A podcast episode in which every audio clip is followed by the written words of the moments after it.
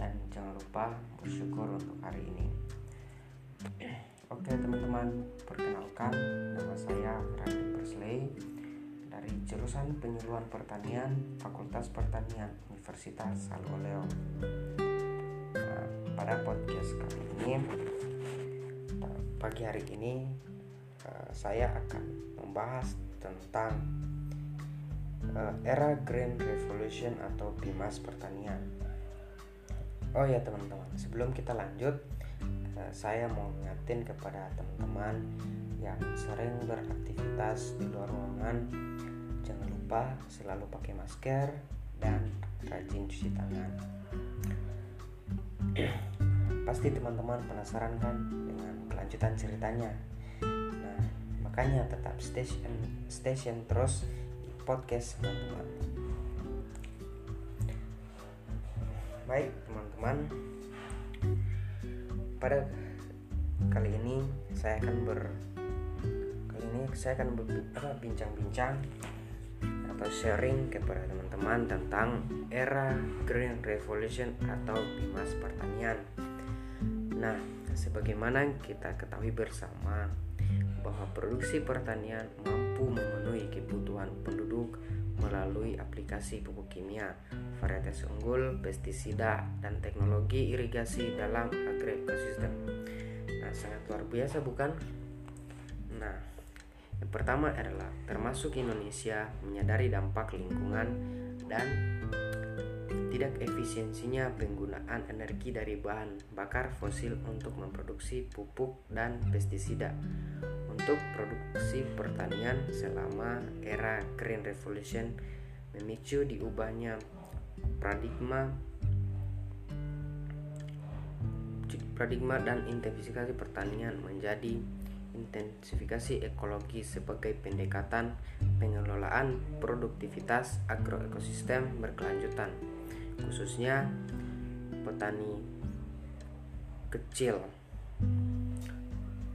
Oke, dan kedua adalah penggunaan teknologi dalam intensifikasi ekologi diarahkan kepada penggunaan ek teknologi. Nah, yang ketiga yaitu untuk pengelolaan agroekosistem dengan cara meminimalkan biaya tindakan dan kerusakannya terhadap lingkungan melalui sistem daur ulang limbah organik yang memungkinkan kemajuan ekonomi petani lebih berkualitas.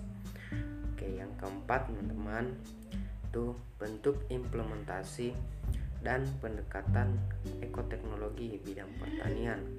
Di antaranya aplikasi biofertilizer mikroba dan biofertilizer non mikroba yang meliputi yang pertama yaitu kompos, kedua composting, yang ketiga biohar, yang keempat vermikompos, ekstrak rumput laut, dan campuran biokar kompos untuk perbaikan kualitas dan kesuburan tanah dan kinerja dan kualitas panen tanaman hortikultura.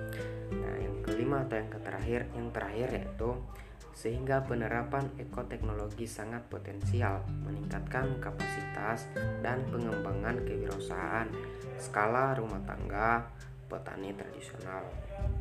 Nah, pada podcast kali ini yang dengan judul Era Green Revolution atau Bimas Pertanian yaitu mengambil sumber rujukan hari yang pertama yaitu Pingal Pingali PL 2012 Green Revolution Impact Limits and the Path Ahead PNAS 109 31 ban 12.302 sampai 12.308 dan yang kedua adalah Titonil P. Giller KI 2013 Win Yield Gaps R P40 traps the paradigm of ecological intensification in African smallholder agriculture field crops research. 143 76 banding eh, sampai 90 hmm, dan yang ketiga uh, Strak Seraba M193 Ekoteknologi as a, a new means for environment management ecological engineering 2 311 sampai 331 dan yang keempat Hadaw Hadawai NR MC Conville J. Pinjowski M 2018 How is the term ecotechnology used in the research literature A systematic review with thematic synthesis ekohidrologi and hidrobiologi. Nah, maaf ya teman-teman jika pembacaan tadi agak terbata-bata ya. Dan kita lanjut yang bagian kelima atau yang terakhir teman-teman yaitu Samal PK Lodhi AMS Arya SC Sunrial RC Diani BP Ecoteknologi for Agricultural and Rural. Livelihoods in Northeast India.